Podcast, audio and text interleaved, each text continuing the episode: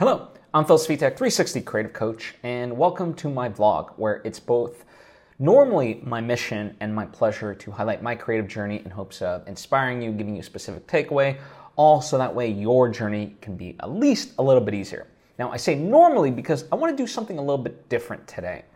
Uh, it's right at the time of the recording, it's still the beginning of the new year, and I figured why not do a State of the Union?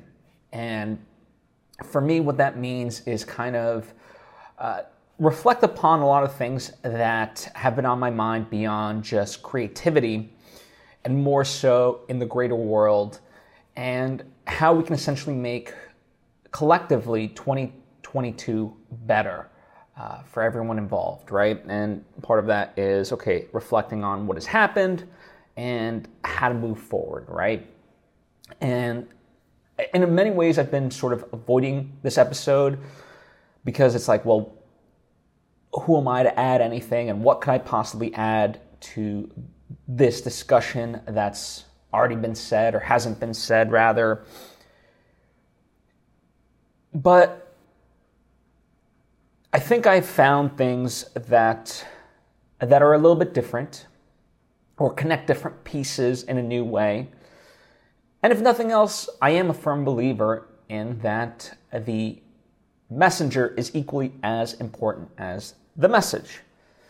So I'm not delusional in thinking that everyone's going to hear this and all of a sudden, you know, uh, think the way I do or that I even want them to think the way I do. But, but at least, you know, there's a few that I feel like through this I can open up some minds and get people to think about things in a more critical way and take a pause. And I think that's part of what's needed.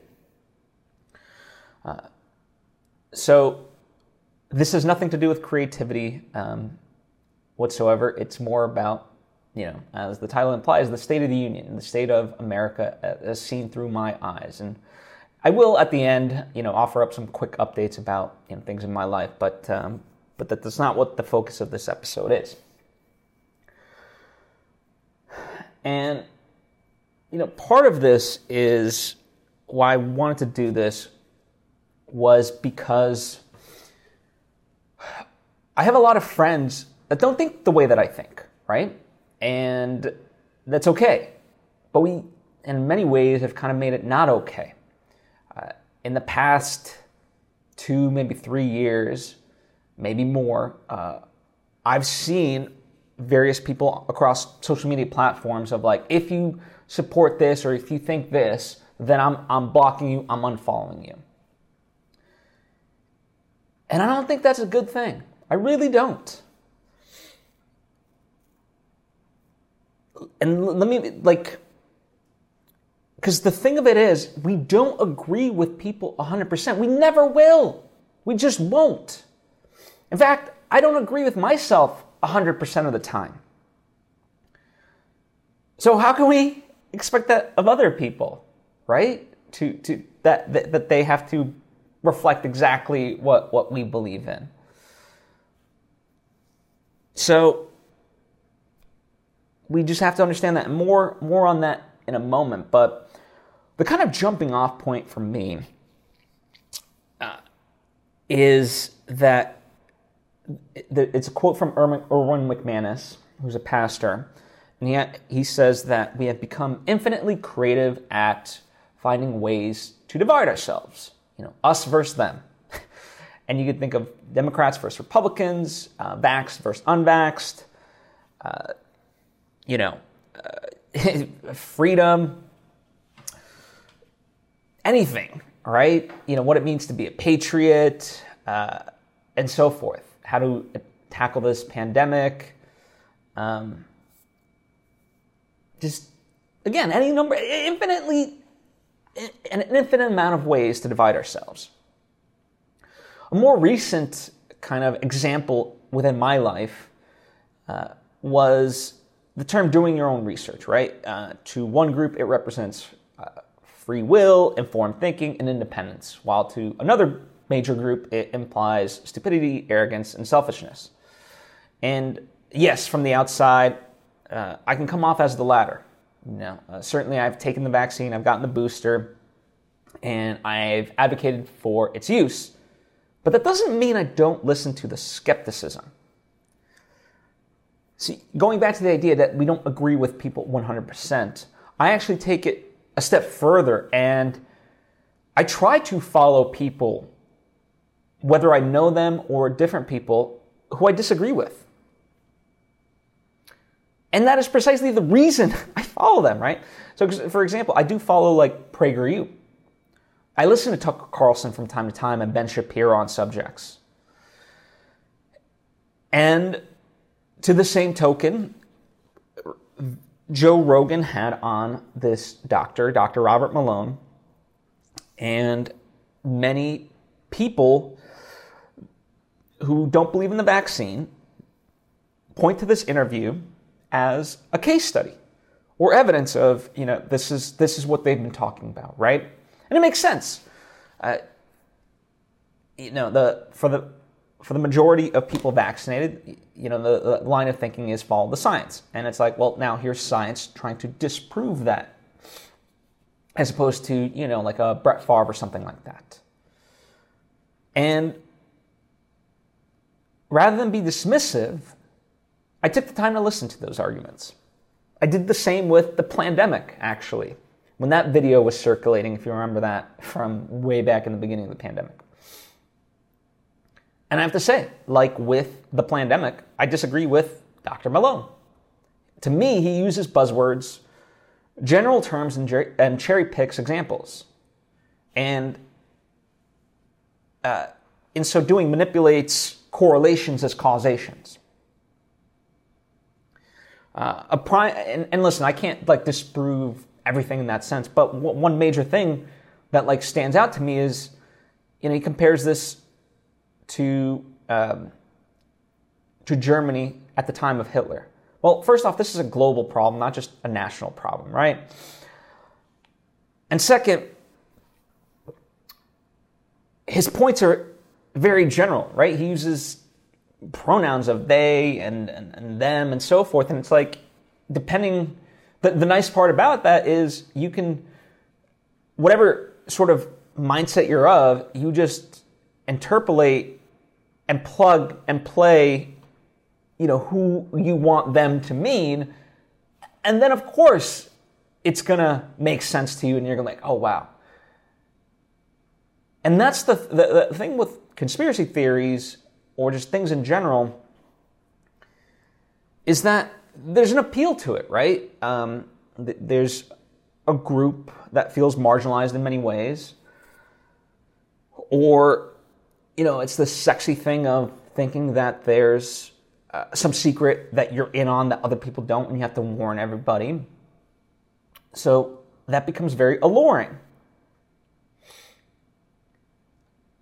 And the other aspect is that why it also works is because, to me, the theory of the horseshoe really does prove itself and, and, and, is evident. Now, if you're unfamiliar with the horseshoe theory, what it is is that we, we think of, let's say, Democrats and Republicans as just like a line, right? Like a spectrum. It's a straight line across horizontally, meaning that they're different, right? They're supposed to be polar opposites. And yet, they're not really in terms of the execution. Because so think of a horseshoe, right? It bends. And so a lot of the same tactics uh, and an execution of actions and so forth really tend to mimic themselves, and a lot of the same complaints just become mirrors of each other, right? So what the left complains about the right, the right complains about the left, like it's vice versa. you know, it's so that's why to me the horseshoe does work, and, and, and why an argument with general terms is seductive for people because they can plug and play their values no matter what side that they're on.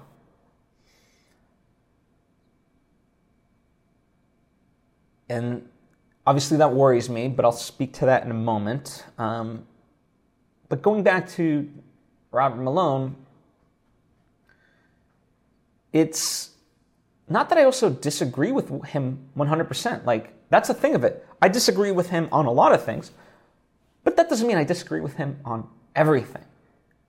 Right? And that's something that I think we all need to get a good grasp of. It's not it's not binary of on or off, you know. Do I agree with this person yes or no?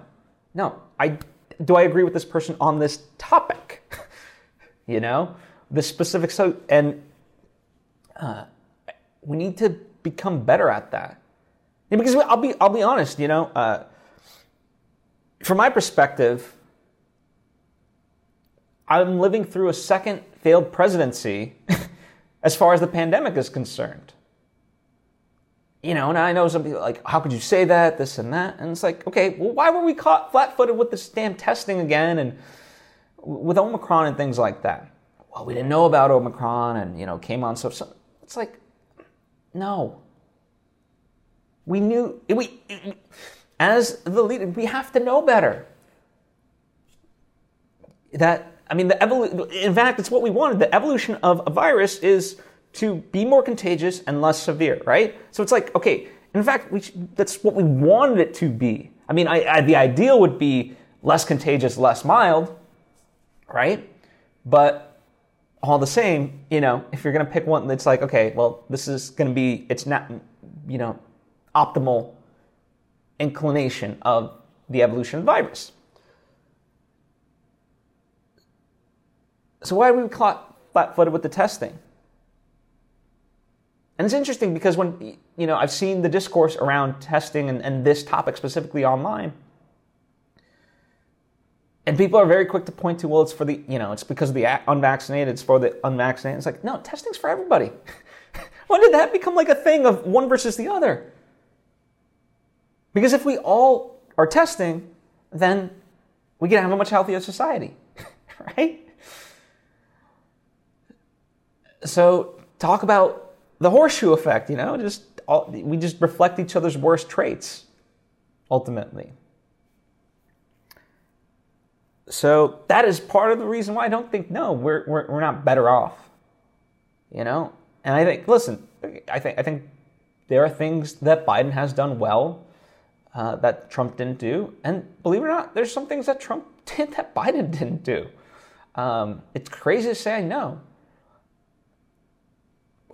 this is the part of moving forward in a lot of ways is to recognize the truth and not just cherry pick certain things.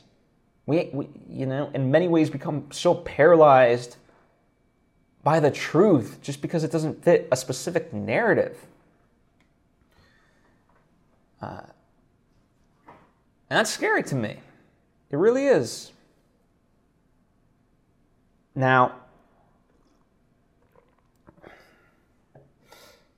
how we switch that up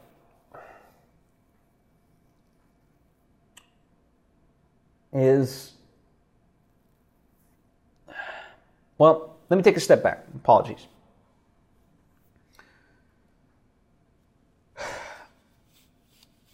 You know, let's let's start with the macro of things. How do we move forward? Well, in terms of the I think as far as the pandemic's concerned, understand that this is where we're at. You know, this this is just the point in time we're at, and some people believe in the vaccines and some people don't. And yelling and shouting is not going to convince anybody, right? It's just simply not. And it's like Byron Katie says when you argue against reality, you suffer. and there's a lot of people that are pro vaccine that are suffering tremendously. And I'm not, you know, yes, I'm talking mentally, just by, by the sheer stance uh, of, of just trying to argue with someone who's, you know, in many ways not going to be convinced of that line of thinking. So we have to accept that. And what we also have to accept is that I think that specifically, as far as you know, vaccine hesitancy and so forth is concerned, is because there's just huge skepticism against big pharma and government. And I mean, quite honestly, I understand why. The messaging from the CDC has been so damn confusing. Who's supposed to keep it straight? How are we supposed to believe things? And especially more recently, when the quarantine time got less than five days, when it coincided with the, the, the CEO of Delta requesting that to happen. So it's like, who's really pulling the levers here? I understand the skepticism. The other aspect of it is inadequate health care. Most people don't see a doctor yearly. And even those that do, you know, I mean, how, how long are they really talking with their doctor? Not much, right? Maybe an hour at most, to be honest. That's not enough. So we have shit health care. And yes, you know, a big argument, and, and it's, it's, we are all responsible for our health. I don't disagree. And this is really the underpinning of my argument for all of this. It's not a case of this, um, this or that. It's a case of this and that, right? We have to get rid of or. Stop with the binary thinking. It's and. So we need better health care and we need to take care of ourselves. You know, uh, the, the, the, the pandemic could have been the catalyst to get citizens healthy. But our culture is more interested in just a quick fix, aka the, the, the drug,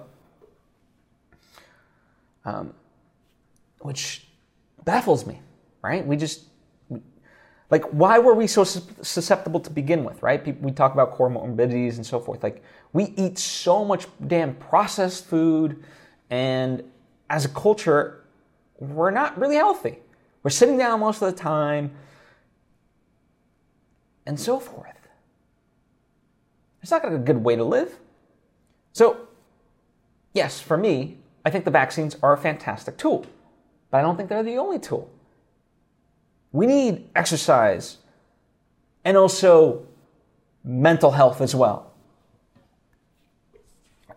And that's how you combat the pandemic on all effing fronts. But we haven't done that. You know, we as a society, um, at least you know, whatever, half of it, let's say, right? Just, uh, for argument's sake, has decided like, you know, the vaccine is what will save the pandemic. And it's like, no, all these things come to play. I'm still baffled that, you know, one of the slogans was we're on this together, right? And one of the interesting things when the pandemic hit for me was really seeing how things played out and how interconnected things really were. The butterfly effect in full effect. You know, there's a wonderful book called um, Thanks a Thousand, I believe is the title. Um, I'm blanking on the name of the author, but he uh, AJ AJ Jacobs, um, that's his name, and they would they would say a prayer at dinner, you know, his family, so his wife, his kids, and they would say, you know, um, Lord, thank you for the food we were about to eat, and thank you, you know, may you bless all the people that helped provide this. And one of the kids, interestingly enough, said, like, hey, like, you keep saying, you know, bless those people. What have you ever like thanked them? and this created like this, this you know, and, and to many, insane experiment where he literally wrote thank you cards to everyone that was responsible for his morning coffee. And you might think, okay, well, how many that could be? Quite literally, it's going to be thousands. Because he wrote thank you cards to the people, the, the, the owners of the coffee beans, the, the, the growers and the pickers of the coffee beans, um, the truck drivers, the factory workers, the barista, um, the, the road workers that painted the lines for the trucks, the people that made the roads, uh, the, the cleaning staff for all these various places, um, you know, had a hand in helping prepare his morning coffee. So thanks a thousand. And so you realize how, how many things come together for seemingly mundane things that, that we just take for granted on on every, not even every single day, every single second. That's what's crazy to me, right? But that's because we fall into our natural default setting of, as David Foster Wallace talks about it, you know, ourselves. There is nothing in this world, as he argued, that, that's, that doesn't support the insidious belief that you are at the center of the universe. And there's no experience that you've had that isn't your own ultimately. But people who can get beyond that, we term them as well adjusted, and that's not an accidental term, right? So when it comes to all the things that I'm talking about, right, I'm going to expand this beyond just the vaccine, but we have to go beyond our natural default setting of anger, jealousy, and you know, pettiness, and all these different things. We have to have intention for what we say and do. And part of that is taking a step back and becoming a little bit more critical. We have to start bringing people in. You know, I think we, we have to stop, stop assuming that we are the only correct ones, that our opinion, that we have done all the research there is, and that there's not a perspective beyond our own. That's not true. As I said, you will never agree with someone 100%. Instead, find the commonality. And this is a hard thing. Don't try to convince anyone of anything. Listen, and that's it. That's it. Sounds so boring and mundane and simple. And yet it's not because of how many people don't actually know how to listen. And I'm exempt from this. I'm exempt from none of this. I have been part of the problem equally as anyone else.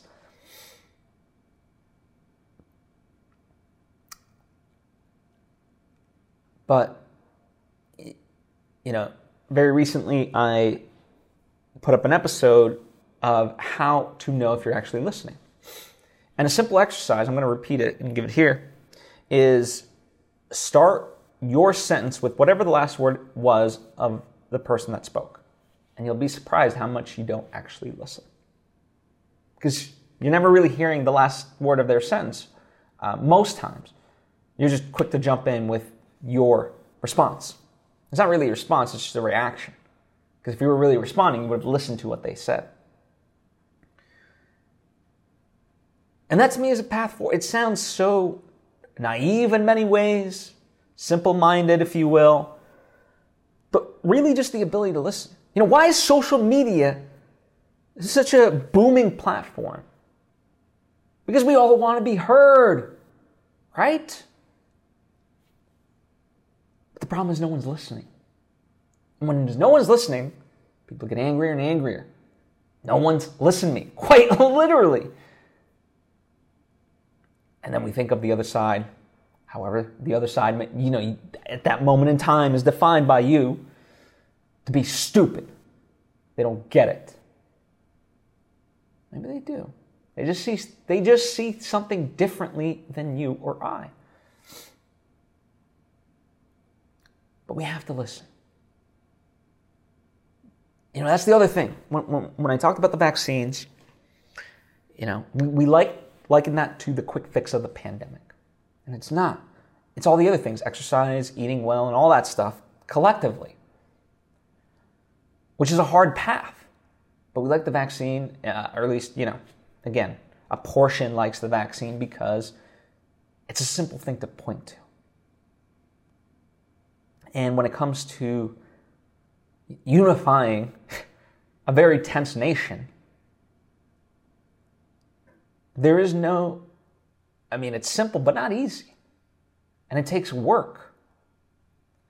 the, the author of Getting to Yes, uh, William uh, Ury, I believe. I uh, apologies, I, I, I forget the last name. But you know, he's made it his life's work to to essentially be a peace negotiator in very hostile situations, and he's very convinced that as a nation, we can do it. So I'm very encouraged by that. That we've not reached, we've not, gone beyond a tipping point.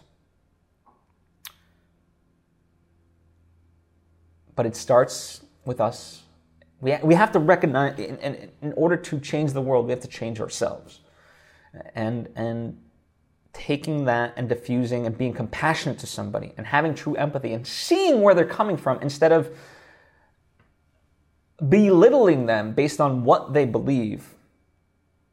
That's how we get there. And it is worth fighting for. You know? And it's not that, like, you cannot go in, you cannot truly listen if your only intent is to listen and then try to refute their argument. Because you have to be willing to accept that you won't be able to convince, let's say 99.9% of people. And even that 0.1%, you could, you know, in, in some ways it's like, okay, well, someone could say that's worth fighting for. And to a degree it is. That can't be the goal. The goal is just to listen. You know, because an interesting part is, uh, you know, like with matter, conflict doesn't really go away. It just doesn't. You know, back in the day, and I'm talking like, you know, hundreds, if not thousands of years, uh, most of our problems were external. What are we going to eat? Where we're we going to sleep? That type of stuff, right? That was the worry. Now we don't have to worry about that stuff so much. Our, so then our conflict becomes more existential. You know, what's the meaning of life? Blah, blah, blah. What's a better way to live? Yada, yada, yada. And I'm not belittling one or the other. It's just a fact of life. You cannot destroy conflict, but you can transform it. So when it comes to, you know, right now there's a lot of tension and, you know, there's just both sides talk of bloodshed and like a, a second civil war on the onset and so forth. Scary stuff. So you're not necessarily going to get rid of that conflict, but how do you make the conflict healthy? So instead of, instead of guns, how do you actually talk and communicate? right? Change that conflict into a debate. That's the thing of it. And it starts with we have to humanize everybody instead of dehumanizing them. You know, interestingly enough, just, just very recently, I learned that in about uh, 1994, there was the notion from Newt Gingrich and so forth that uh, constituents in Washington, they shouldn't, you know, they should go back to their uh, to their voters, right? You know, they, they should be near the people, like you know, of, of whatever district they represent, and so forth. And on paper, that sounds good. But number one, it's bastardized because really it's all about, uh, it's become, you know, more about uh, campaign funding and campaign raising than actual con- constituents, you know, actual work. Uh, and uh, you know, I'm, I'm not trying to say that's everybody, but a vast majority that's kind of become a byproduct of it, and it's not an insidious thing. It's just kind of the just the nature of it, right? You know, everything has a pro and a con, and we have to accept that.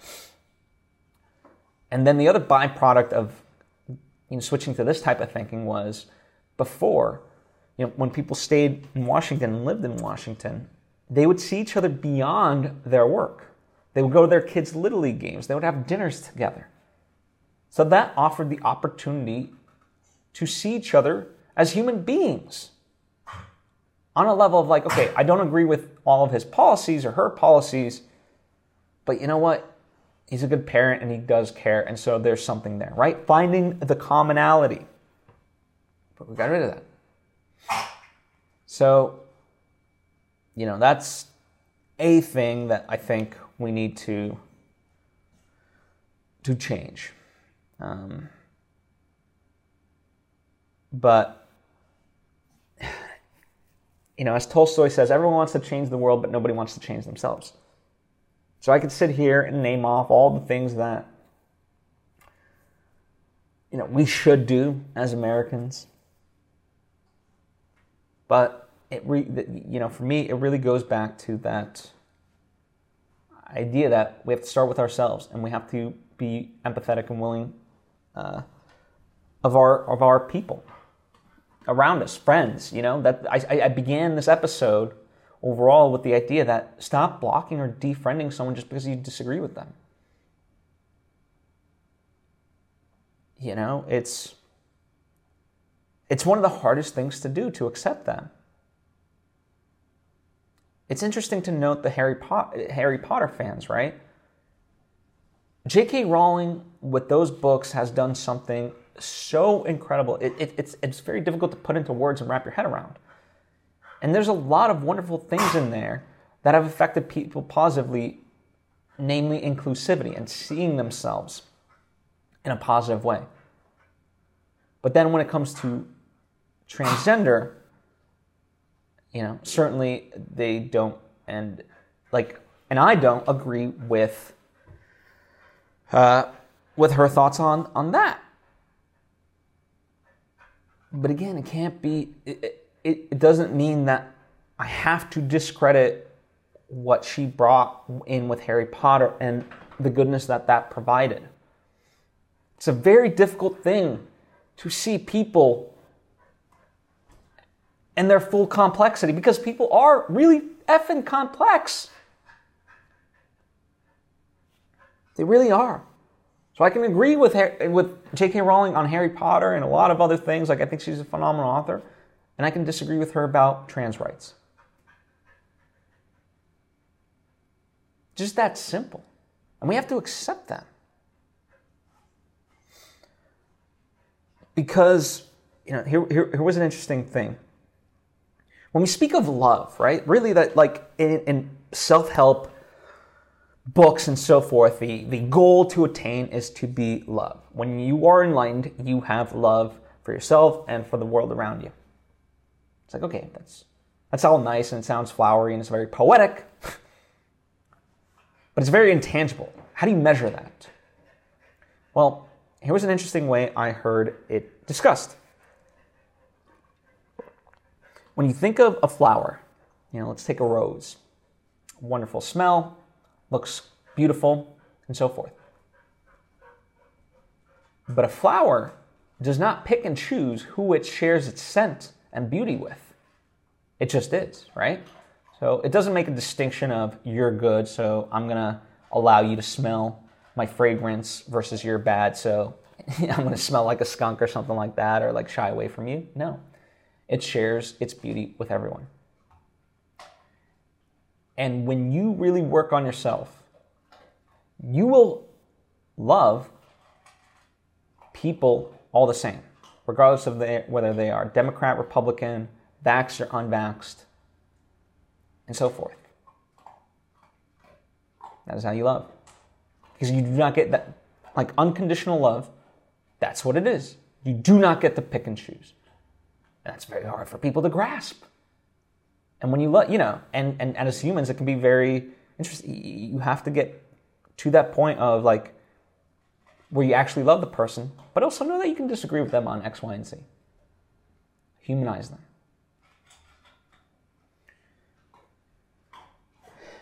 And I haven't figured out how this fully ties in, but in The Kingsman, I thought this was a very interesting quote. Respect is what people think of you, character is who you are. So, if anything, I guess through social media, it's very easy to form, you know, a persona of how we want to be seen. But character is who you are, and that's for you, and, and how you engage with people. Um, you know, I don't engage with um, a lot of people that may think differently through social media.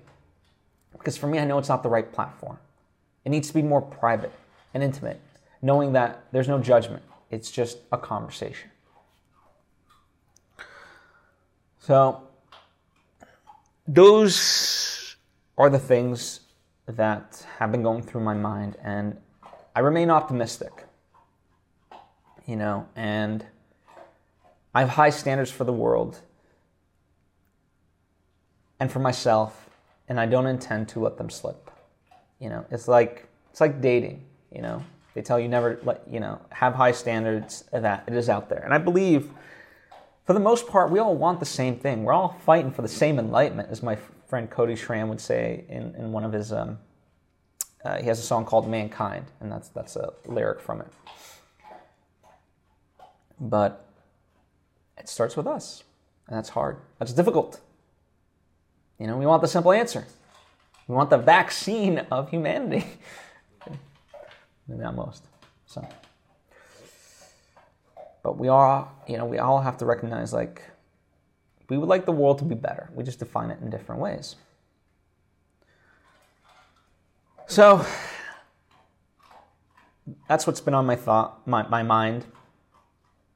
Um, I do want to give a shout out to Ken Napzok for um, being an incredible patron of mine on patreon.com slash Phil Svitek. Um, and the reason I'm shouting, you know, one of the perks is I shout out my patrons. So shout out Ken Napzok, a great friend as well. Uh, and uh, just to kind of end on a different note, you know, I, I mentioned that I would kind of just say, I'll give a quick update of where things stand for me creatively.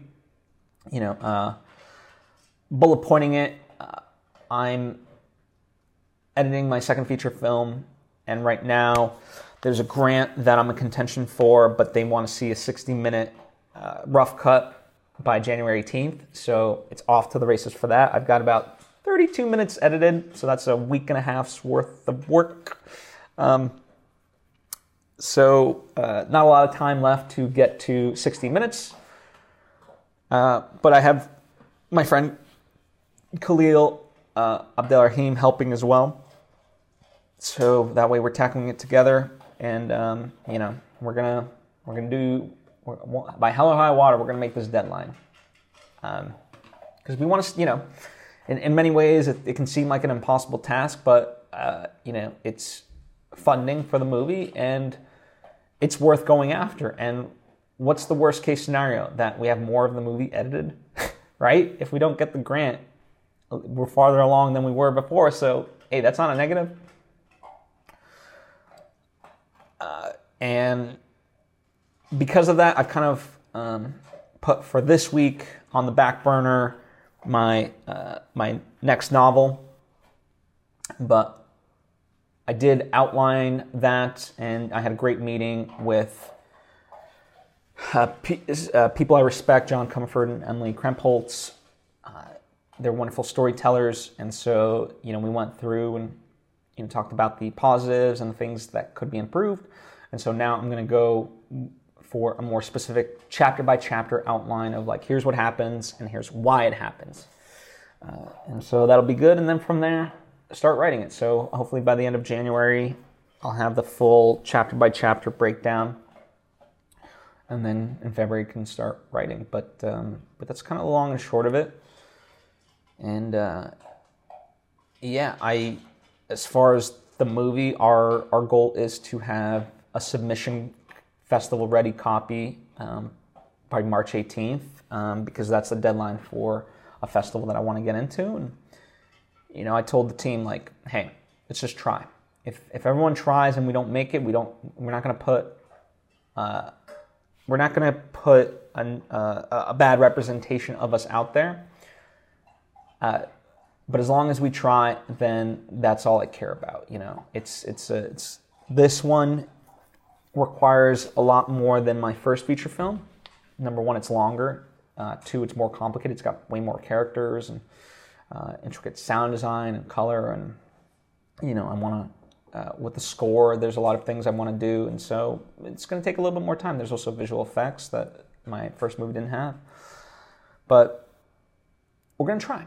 We're going to see. And, you know, either way, you know, at least we'll be further along than we were. You know, it's about progress, not not perfection and so forth and all that stuff. So, little by little, if you can make progress every day, that's a good thing. And that goes for everything I said in the State of the Union. You know, I don't expect you to suddenly have it down pat of listening. Again, I don't either. We're all human. But progress, little by little, awareness goes a long way. Uh, likewise, uh, if you're trying to get better with your finances this year, um, then I could I would encourage you to check out financiallyfitfoundation.org. We have a lot of workshops coming up, and I say we because I am a board member on the Financially Fit Foundation. It's a wonderful nonprofit organization. The workshops are free, so it's not like, hey, sign up for $1,000. No, it, they're free, which is incredible. Um, you know, we, we strongly believe in this. It's a nonprofit organization, and we want to we want to help people. It's a program Um, if you want to call it that, that has helped me years ago, and that is why I'm able to do many of the things that I'm, I'm, I'm able to do, the things that I want to do.